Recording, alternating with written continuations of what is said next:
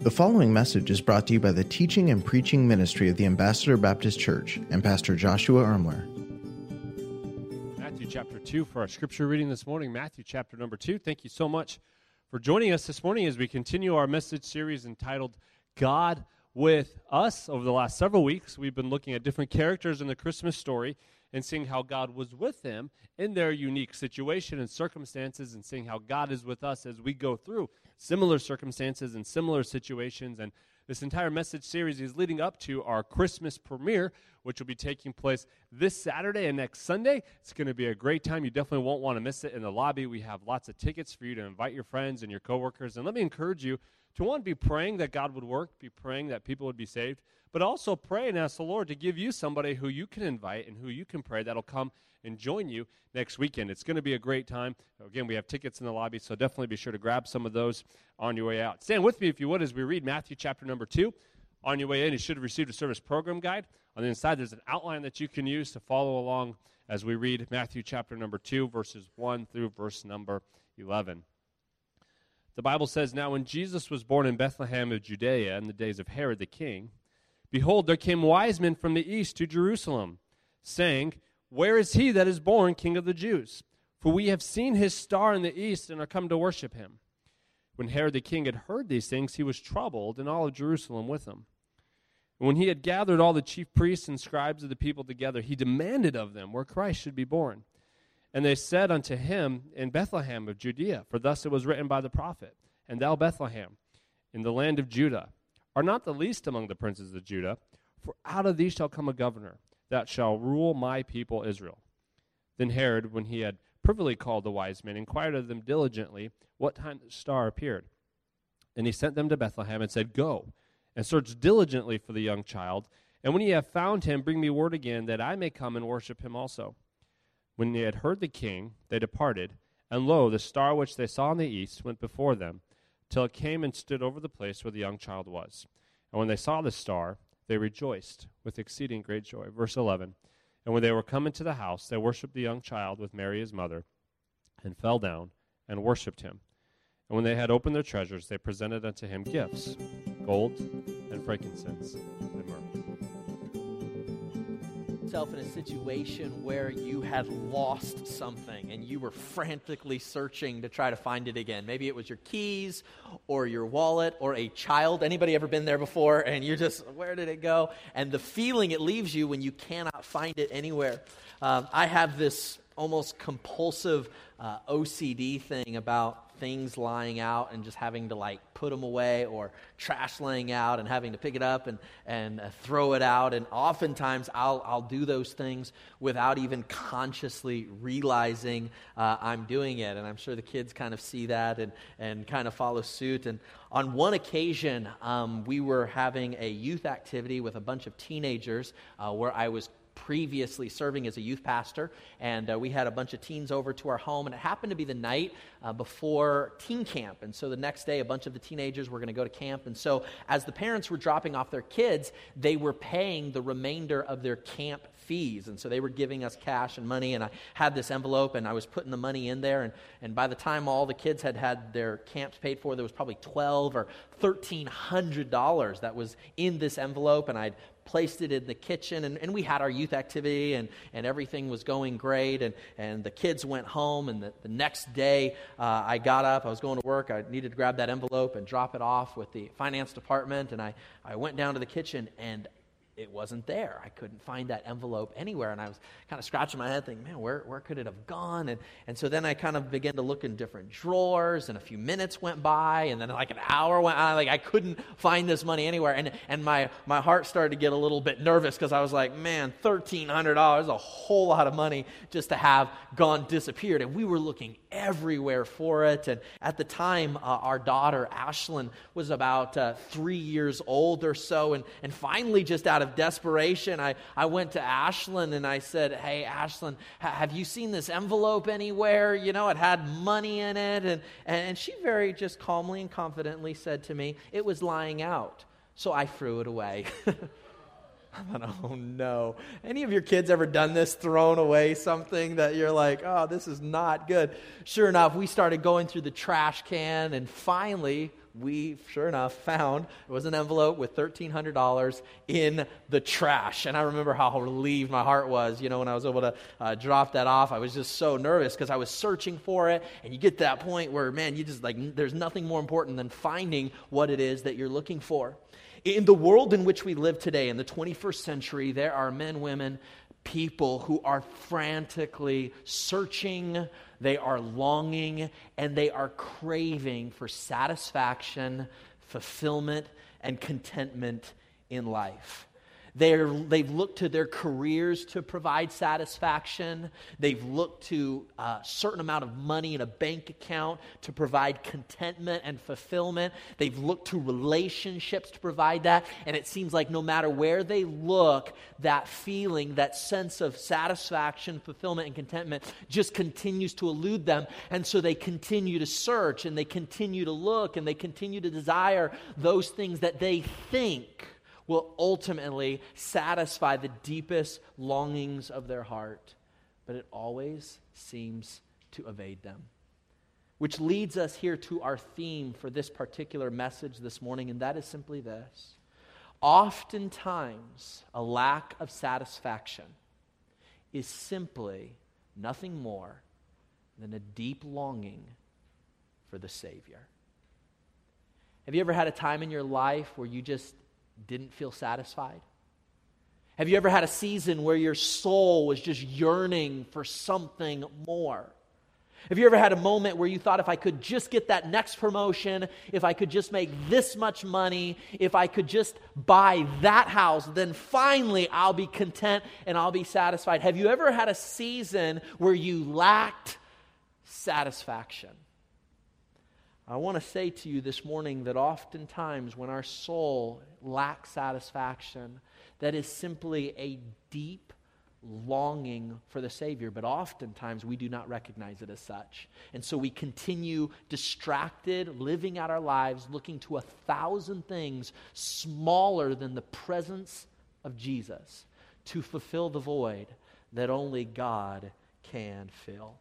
Today, we're going to look at a couple of characters from Matthew chapter number two who, in spite of having nearly everything the world had to offer, these guys had money, these guys had fame, these guys had education. In light of everything they had, we're going to find that they are still searching for something more, something that would bring them joy and satisfaction and fulfillment. And we're going to look at the story of the wise men this morning. So if you have your Bibles, we're just going to do a Bible study, start in verse number one, and work our way way through Matthew chapter number 2. Notice what the Bible says in verse number 1. It says, When Jesus was born in Bethlehem of Judea in the days of Herod the king. Now, I'm going to pause there for a second. This guy, Herod, was not a very good guy. Uh, he was not godly. He had wanted nothing to do with this coming Messiah or the one who would be king. Uh, in fact, we're going to see later he's a murderer, just an awful, awful guy. And so it's during this time of his reign that, behold, the Bible says in verse number one, there came wise men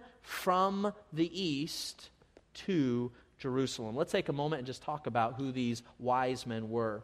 Uh, several t- traditions place the number of wise men at three. Uh, how many of you have seen a nativity scene, or maybe you have a little nativity scene in your house and it shows some shepherds and Mary and Joseph and three wise men? How many of you have one of these or have seen one of these before? Raise your hand, okay? You've seen these? Uh, uh many traditions kind of propagate the idea that there were three of these wise men. And yet the reality is the Bible never actually states that there were three of these men. Uh, the reason that this is commonly believed is because there was given three gifts of gold and frankincense and myrrh. And so a lot of people just assume, since there were three gifts, that there must have also been three of these wise men. But the Bible never st- states that. In fact, uh, there are many uh, traditions, especially in early church history, that suggest suggests it was actually a caravan of these wise men or these magi's that made their way to Bethlehem. In fact, some people uh, have suggested that their number is as high as 9, 10, 11, and even 12 of these magi or these wise men that came seeking for Jesus. Uh, the Bible says in this verse that they were men who came from the east, all right?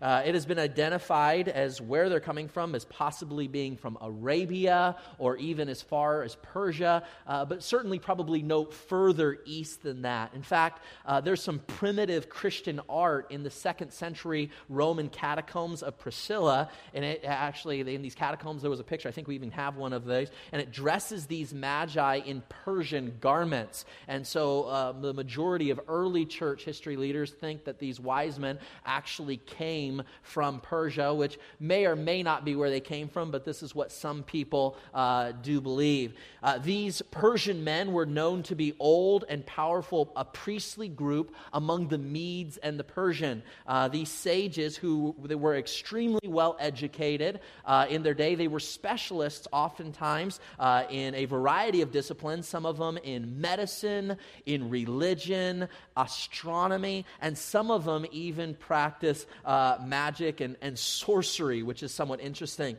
Uh, interestingly enough, these Persian magi uh, were not, as a whole, as a whole group, these were not followers of the Hebrew God Yahweh, all right? These, in fact, were uh, disciples of a man by the name of Zoroaster, an important Persian religious leader. These magi, like I said a moment ago, they were just incredibly educated. Now, what's interesting about these men is given Old Testament prohibition against sorcery, of course, the Bible and the Old Testament is very much against magic and sorcery in these, um, in these ways. It's interesting and surprising uh, that Matthew actually records this story in chapter number two uh, because of the fact that it would have been viewed very negatively in the eyes of his Jewish audience uh, to who he was writing to. It wouldn't have caused them to esteem this story more by adding these men into the story. And so uh, many scholars believe that the only reason this story exists in Matthew chapter number two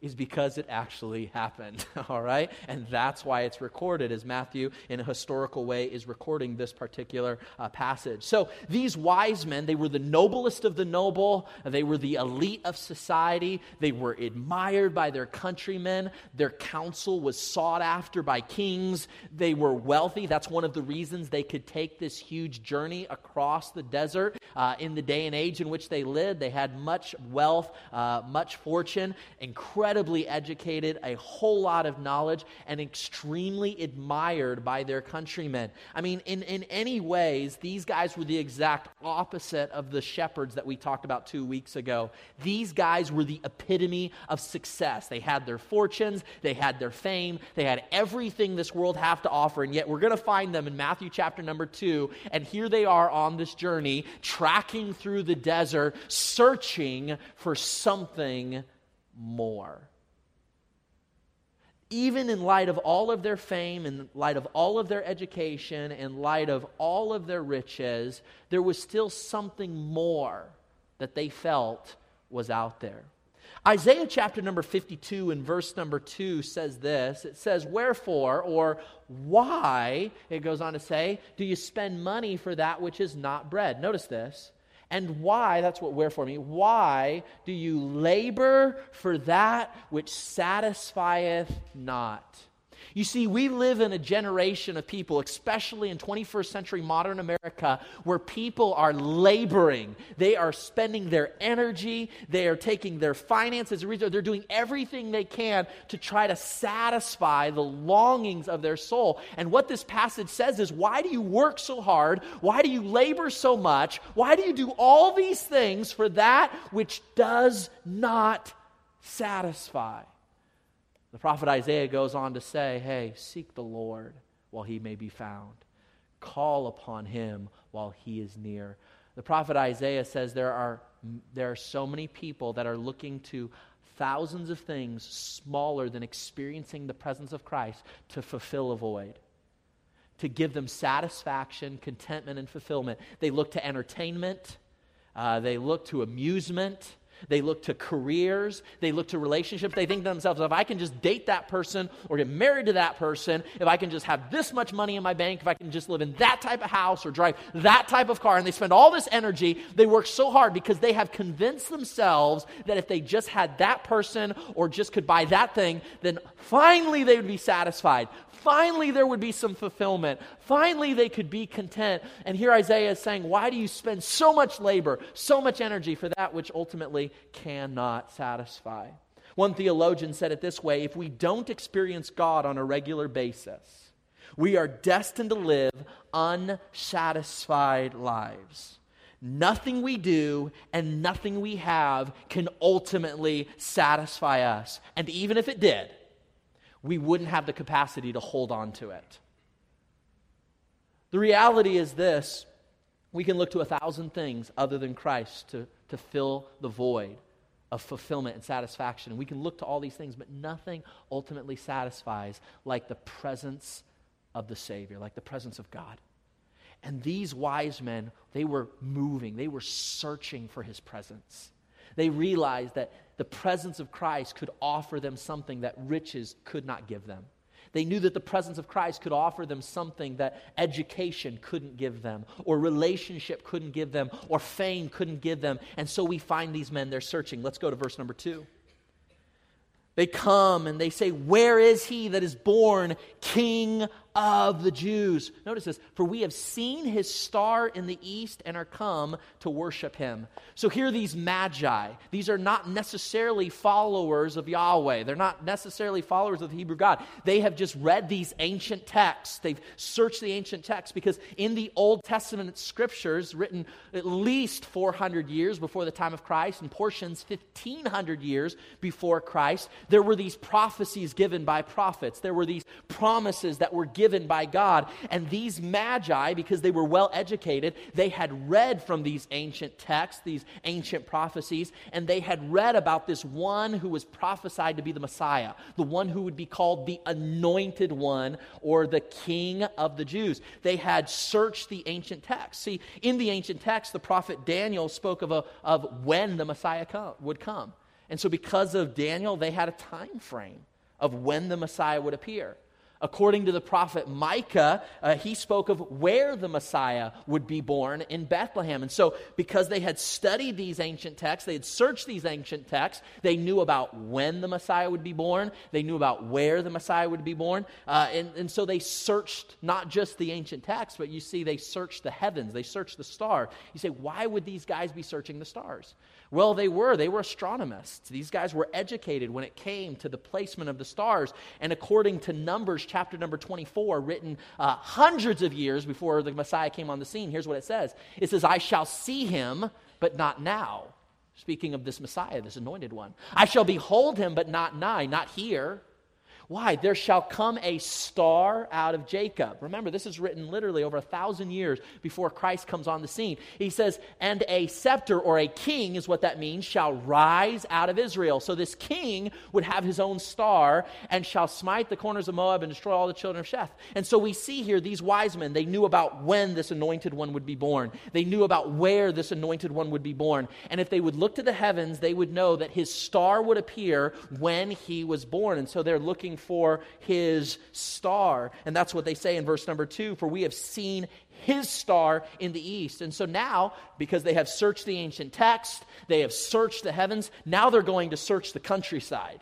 They got to find out where is this one who has been prophesied about? Where is this one who had been promised? They realized that this king had something to offer them that fame and fortune and riches could never provide to them. You see, these men had everything. They had all that money could buy, they had fame. People admired them, looked up to them, and yet here they are tracking through the Middle Eastern desert, searching for something more. Have you ever been there before? You feel like you've got it. You've got a home, you've got a family, you've got food on the table, you've got a decent job. And it's like no matter what you get, it still doesn't completely satisfied. You're still looking for something a little bit more. Have you ever had a time where you thought, man, if I could just make this much money, then I'll be completely happy. I'll be satisfied. I'll never want any more. And then all of a sudden you get that amount and your heart just wants a little bit more. Or you think if I could just get that type of job or if I could just get this type of promotion, then I'll be satisfied. and I wouldn't want anything else. And then all of a sudden we get it and we find that our heart still wants a little bit more. That's because the scriptures tell us the eyes of man are never satisfied. You see, there's nothing in this physical realm that can ultimately satisfy the deepest longings of the human soul. You were created to need something more than this physical world can provide you. And so we live our whole lives distracted by the illusion. If we can make more money or have a cooler job or live in a bigger house or drive more awesome cars, then we'll be satisfied. And it's illusion. Because you were created by a God where you're only completely satisfied as you are experiencing communion and fellowship and an abiding presence with that God. Here they are. Riches hadn't satisfied the longing of their heart. Knowledge hadn't filled the void completely. Fame hadn't quenched the thirst. And so there they are. There's this quiet yearning in their souls as they're told there's something more to life than they're currently experiencing. And so here these wise men just, they're searching, searching for something more, even though they had so much. But you know, these wise men are not the only one like that even in our day and age, there are similar illustrations of people like this. Um, uh, when I was growing up, and, and, still is today, there was an actor. Some, how many of you know the actor Jim Carrey? You ever heard that name before? Jim Carrey played different movies, and uh, you know maybe you've seen some of his movies before. Uh, he performed in over his career. He's performed in 62 different movies and TV shows. He's won more than 40 awards, including the Golden Globe Award for the best performance by an actor. In fact, uh, Jim Carrey was one of the first comedians, he was the first comedian to get paid $20 million for a single movie. How many of you, that'd be like a good day work, you know? One movie, $20 million. How many of you would do that, all right? You take it? $20 million for his first job. His career has lasted over 30 years and has given him fame, fortune, and incredible status. I mean, it's just, it's been a long, lengthy career in Hollywood. He was doing an interview one time, and as I was listening to it, he made a statement that just kind of blew my mind. Here's what he said He said, I wish everyone could experience being rich and famous so they could discover it's the answer to nothing. Wow. I wish everyone could be rich and famous so they could discover it's the answer to nothing.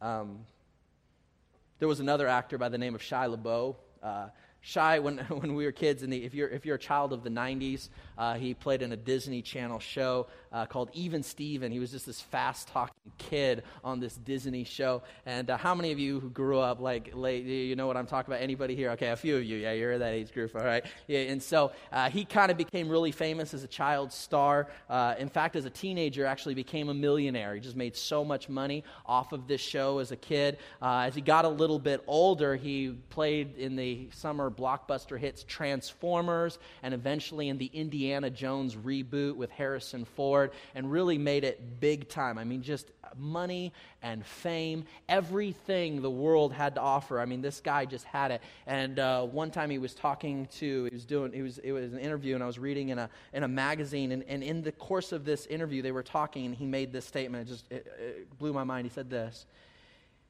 This is at the height of his fame, at the height of his career. He said, I feel like I'm living a meaningless life. This is quote. This is, this is not made up. This is, this is what he said. I feel like I'm living a meaningless life. This is a movie star, a celebrity. Everything that you're hoping for in regards to fame and money and fortune, and this is a direct quote I feel like I'm living a meaningless life, and I often wonder, what's the point? And to be honest, it frightens me. See, these are the people we look to, and we're like, man, if we can be as popular as they are, if we can have the money they have, if we can live in the type of homes and get to date the type of people, I mean, that would be life. And yet, what you'll find again and again and again as you kind of dive into these people's autobiographies, you'll find that so often lives are fraught by addictions, their lives are fraught by a sense of meaninglessness, of purposelessness. They have not found satisfaction in their fame, they haven't found contentment in their riches. The relationships they have aren't ultimately satisfying them. And so they come to a place where they're like, I often wonder, what's the point? Here's what I find incredibly ironic, especially in Shia's uh, situation. So Shia grew up in LA. His parents were Jewish. And so that's where he got the name from. It's actually a Jewish name, Shia LaBeouf. And so his mom gave him this Jewish name, and uh, he probably hadn't thought much about it. But if you ever take his name and look it up, it was a, it was a Jewish name. If you look it up in the Jewish language, you know what his name means? Praise God. See, here Shia saying, What's the point of my life? And it's found in the very definition of his name. His purpose is to praise God. His purpose is to glorify God. His purpose is to enjoy and find his full satisfaction in the presence of God. So, at the very moment where I don't even know what life's about, it frightens me. The answer to his question is found in his very name. 1 Corinthians tells us whether you eat or drink, whatever you do, do it all to the glory of God. That is your purpose. You were designed by a God with a purpose. Your purpose is to enjoy God forever in his, in his presence the moment you get distracted from that goal for why, the purpose for why you were created, you will forever be eluded by satisfaction and contentment. There is no satisfaction, there is no contentment, there is no fulfillment outside of an enjoyment of the presence of God in your life. Everything else, if you're not, if you don't get that, nothing else matters. You see, you actually possess something that these actors don't get to enjoy. See, yeah, they might have the money, they might have fame, they might have possessions, but you know what you have so often that they don't? Hope. See, so many of us live under the hope, the illusion that if we had a little bit more money, our life would be better. If we just could drive a nicer car, live in a bigger house, life would be better. If we could just drive, wear better clothes, if we could just, then our life would be better. You see, so many of these celebrities, so many of these actors, they don't have that hope because they've achieved the fame, they've achieved the fortune, they've achieved all the things that the world tells you you've got to get, and then they come to the end and they're like, they, they they don't even have the hope that those things satisfy. Now, I'm not saying money's bad or fame's bad. I'm not saying education's bad. None of those things are bad. It's not bad to have a nice home or drive a nice car or have money. I- am not saying they're bad. Here's what I'm saying I'm saying they're inadequate. They do not have the capacity to fulfill the deepest longings of the human soul. That's all I'm saying. But too many of us, even in the church, have allowed ourselves to be deceived by the thought that if we can just get that, then we'll be satisfied. It is a lie. Riches don't satisfy. Fame doesn't satisfy. Material possessions don't satisfy. They're, they're fine things to have. I'm not the preacher to stand up and tell you, oh, don't, you know, money's, hor- you, you know, it's not good for nothing. I'm not telling you that. I'm not saying it's bad. I'm just saying it's inadequate. It can't do what most of you are letting yourselves believe it can do. That's all. And so here we have these wise men, and they come to a place where they realize, man, none of these things satisfy. Jeremiah chapter number 29, verse 13 says this And ye shall seek me and find me. When? When ye shall seek, when ye shall search for me with all your heart. Ultimately, what satisfies the heart and soul and yearnings and desires is not a promotion at your job, not more money in your bank account, not a better relationship. What ultimately satisfies is experiencing the very real, near presence of God. And yet, the enemy's going to run around trying to distract you with a thousand things less than the presence of God, trying to get you to run after this and run after that thing and run after those things, all the while distracting you from the very thing that can ultimately your soul, and that is the presence of God. And that's what these wise men rep- recognized. That for all their money and all of their fame and all of their fortune, what they needed most was to be in the presence of God. And I'm telling you, when you experience that, you will experience something that no amount of money can provide. And you'll experience something that no amount of fame can bring you. You get to experience God. Let's keep reading. We read verse 1 and 2. Uh, we'll, we'll, come back. There's a section in between verses 3 and verses number 8 where now the wise men start having this interaction with this, this King Herod, evil man, awful man. We'll get back to that in a second, but let's pick it up in verse number 9. When they had heard this King Herod, they departed, and lo, the star which they saw in the east went before them till it came and stood over where the young child was. So they're following the star. They find it stops they follow the child. Notice what it says in verse 10. When they saw the star, they rejoiced with exceeding great joy. And when they were come into the house, they saw the young child with Mary, his mother, and fell down and worshiped him. And when they had opened up their treasures, they presented him gifts gold and frankincense and myrrh. I want you to see in this passage there was a deep fulfilling joy and satisfaction in the presence of God. It says here in this passage there was exceeding great joy. Can I ask you this question? Is your life marked by exceeding great joy right now? Would that be your experience? You see, these wise men recognized in the presence of God, that's where exceeding great joy fr- came from. Exceeding great joy does not come from more money in a bank account. Exceeding great joy does not come from living in a bigger house. Exceeding great joy does not come from fame. Exceeding great joy does not come from having a relationship with the, the perfect person. Exceeding great joy comes when you finally find yourself in the presence of God. Because God doesn't just give peace and give joy and give love. He is the essence of peace. He is the essence of love. He is the essence of joy. And if you want to experience joy and peace and love, you have to experience God. For there is no true love, joy, and peace apart from God. And that's what they recognized. That's why they were searching.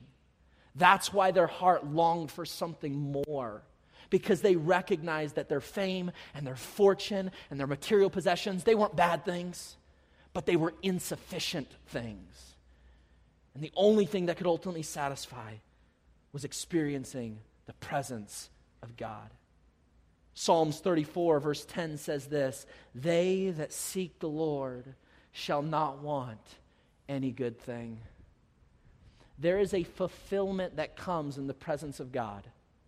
There is a satisfaction that comes in the presence of God that puts your heart at ease, that allows your heart to be at rest. My friend, the only thing that can fulfill the human spirit is the Spirit of God. Nothing more, nothing less, nothing else. It is the Spirit of God that ultimately satisfies. So, as we wrap this up this morning, I want to share with you just kind of five, five aspects of how to be satisfied in life from this passage. This is real practical. We're going to put the cookies right down on the bottom shelf. I'm going to share with you a couple of things from this passage, how to be satisfied in life from Matthew chapter number two. Number one, we see in verse number two, we see here these wise men. How did they know about this this Messiah was going to come. They had read the ancient text, they knew the promises of God. And so we see, which leads us to the first point how to be satisfied in life. Number one, keep your focus on the promises of God. Keep your focuses on the promises of God. Keep your focus on the promises of God. I want you to see that these men, they didn't just read something in the ancient texts. It wasn't like they just got an education. No, they kept their focus on what the prophecies had said, what the promises of God had said. They allowed those promises to affect the way they lived. They didn't just go to the ancient text and say, oh, the Messiah is going to have a star in the east. Oh, he's going to be born in Bethlehem. Oh, this is the time. No, it, those promises actually changed what they did. They went on a journey toward the presence of God. I want to say this keep your focuses on the promises of God and let His promises influence your behavior. Are the promises of God just something you know about academically, or do they inform the way you behave? Do you live your life in light of the reality of God's promises? Do you live as if what God says is true all the time? That's what these men did. They kept their focus on the promises of God and they allowed the promises of God to influence their behavior. It changed what they did. Do you allow God's promises to affect the way you behave? Does it change the way you process things? Does it change and affect your emotional state? Keep your focus on the promises of God. Number two, we see these men came from the east. They, they traveled hundreds of thousands of miles. Man, it was in, in those times to travel would have been very dangerous. Uh, it would be very easy for them to get robbed, especially carrying so much wealth with them. They could have been distracted by cities and, oh, we'll just park it here a while. There, I'm sure there could have been sandstorms. It, the Bible says they traveled through the night so they could see the star. It would get dark and it would get cold. It would get difficult. But here's what I want you to see. Number two, they persevered throughout the journey. You want to know how to be satisfied? There's going to be times where, as you're seeking the presence of God in your life, He's going to feel distant. What do you do in those moments? Do you quit? In those moments where it's, it's difficult and it's hard and you don't feel like moving toward the promises of God, it's how you respond in that moment that will have such an impact on what you experience down the road. Do you persevere in the difficulties? Let me ask you this do you persevere during the distractions? It might have been very easy for them to come along a city, and, and in maybe the city there was a lot for them to do. And maybe it would have just been easier to park it in that city than to keep moving toward the Messiah. And so often in our world, we get distracted by lesser things. All of a sudden, we no longer have time to abide in God's presence. We no longer make margin in our lives to experience God. We make no time to focus on His promises. We just get distracted in our lives. And then we wonder why we don't experience God the way it seems like somebody else experiences God. Why don't we have the joy, that exceeding great joy, like it seems like other people have? How come we don't have the peace? How come we don't experience love like other people? We're like, what's wrong? And so often it's because we quit because of distraction. We quit because of disappointment and hardship. And yet these men were willing to persevere through the journey. Why? Because they kept their focus on the promise. And they let the promise inform their reality. Number three. In these four verses, you're going to see where Herod says to these wise men, they, he says to them, Hey, I want you to go. I want you to find this baby, and I want you to tell me where he's at because I want to worship him too. This is what King Herod, this wicked, horrible king, says to these wise men. Well, for, for those of us who know the rest of the story, this evil King Herod did not want to worship this baby Jesus. Okay? You know what he wanted to do? He wanted to kill him. you say, why did Herod want to kill this baby? Because he wanted to secure the power. He was afraid, man, if this baby grows up and actually becomes king, like these ancient texts talk about, then what's that going to do to my power? And so, at the bo- at his real motive was not to worship this king. His real motive was to kill him. And you're going to come to the end of this passage and you're going to find where the Spirit speaks to these wise men and says, Hey, don't go back to Herod and tell him where you found the king, where you found Jesus. Which leads us here to our third thought, and that's simply this be aware that God doesn't fully re- reveal himself to those that are searching for him with ulterior motives. Be aware of this. God doesn't fully reveal himself to those that are searching for him with ulterior motives. You see, Herod didn't want God. He didn't want to experience his presence. All he wanted to do is he wanted to find him so he could secure his own place of power. That's, that was his motive in all this. And in this story, he doesn't get to fully experience the Messiah. And I'm going to say this it's sad, but in the, the world in which we live in today, there are so many people who, with their lips, say, I want to worship God. I want to I want to experience him. But there's an ulterior motive there. They don't want God for God. They want God for what God can give them. Like Pharaoh, yes, he wanted to find out where Messiah was, but not because he wanted to worship him. He wanted to find out where he was so he could secure his own power. He had an ulterior motive. But in 21st century America, especially in our churches, there are so many people, they want God, but they want God for what God can do for them. They don't want God so they can worship Him, so they can enjoy Him, so they can experience Him. They want what God can give them. Basically, they look at God like this big cosmic genie in the sky.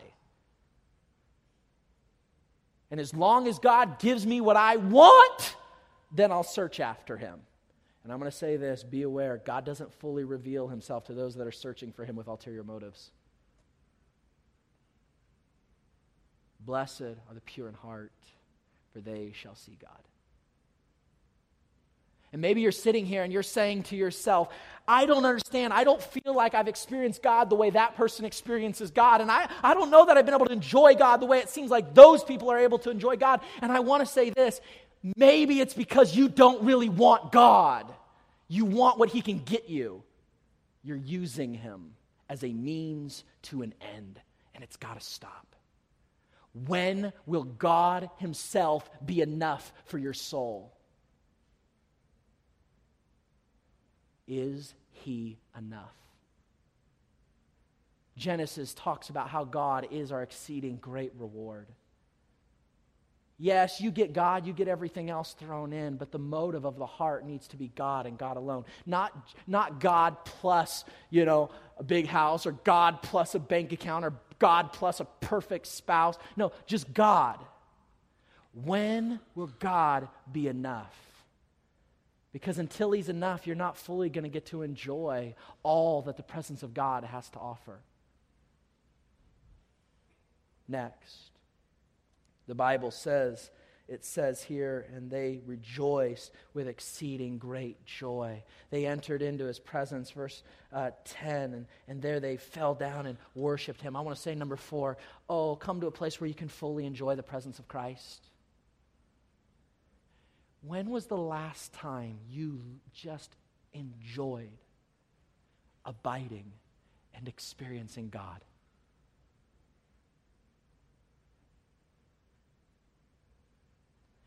It's, it's hard for me because we talk about these things, and I'm, I'm, I'm deeply convinced that there are some people who have never, thir- they've never really experienced God. And because they haven't, they don't even know how to, they don't even know what this means.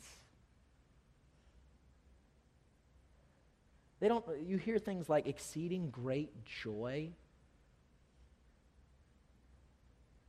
Because we are so conditioned to find joy in things and in possessions and in stuff we can acquire. We don't know what it is to simply find joy and peace and love in just being with God. I'm here to say this there is a beauty in an abiding relationship with God that nothing else can measure up to. Are you fully enjoying the presence of Christ? Have you fully enjoyed it? Do you create margin in your life to enjoy, to bask, to abide in the still, quiet presence of God? Notice next verse here. When they were come into the house, they saw the young child with Mary, his mother, and fell down and worshiped. notice this. And when they had opened up their treasures, they presented unto him gifts, gold and frankincense and myrrh, which brings us here to our last thought. I want you to see this. Understand that true satisfaction is found in giving, not just in getting. See, the American mindset is oh, when we search after something, when we want to be satisfied, when we want to be content, we're going to find that contentment and satisfaction by getting something by having something, by possessing something, by receiving something. That's where sat- satisfaction is found in getting and having, consuming. And the, the scriptures teach something totally different that deep satisfaction is not found in getting, but is actually found in giving, in sacrificing, and in generosity and we wonder why satisfaction so often eludes us, is because we have it all backwards. We think satisfaction is going to come in what we can get and squeeze out of this life. When in reality, it's found when we, when we search and we find what we're ultimately looking for, the presence of God, that all climaxes into this overflow of giving that God uses as a measure of His grace to bring satisfaction, fulfillment, and contentment to our soul. It's one of the marks of somebody who's truly satisfied with Christ. They're marked by giving. They know they have everything they need in Christ. Everything that for life and godliness is found in the presence of God, and their life is just marked by giving because they recognize that true satisfaction is not found in getting, but rather in what we can sacrifice and what we can give. And that's the, that's, the, that's the lesson here in this passage. You see, the moral of the Christmas story, if you take all the passages that we talked about over the last several weeks, The moral is whether you're a lowly shepherd, like we learned about a few weeks ago, who are the least of the least, or you're one of these magi's, as like a lofty king, that whether you're a lowly shepherd or a lofty king, God has come to make his presence available to you. It was C.S. Lewis that says if you aim for the world, you get nothing. But you aim for God, and he throws everything else in. Seek ye first the kingdom of God and his righteousness, and all these other things will be added unto you. Seek the Lord.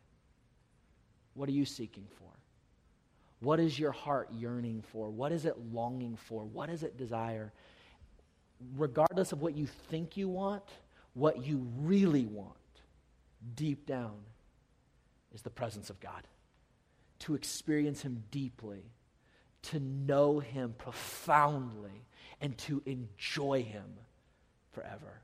That's where peace, a peace that passeth understanding, that's where joy, a joy unspeakable and full of glory, that's where unconditional love is best experienced at the, in the presence of God. Do you enjoy God? Thank you for listening to this message brought to you by the teaching and preaching ministry of the Ambassador Baptist Church. If this message was a blessing to you, please consider leaving us a review or sharing the message on social media. Thanks once again for tuning in.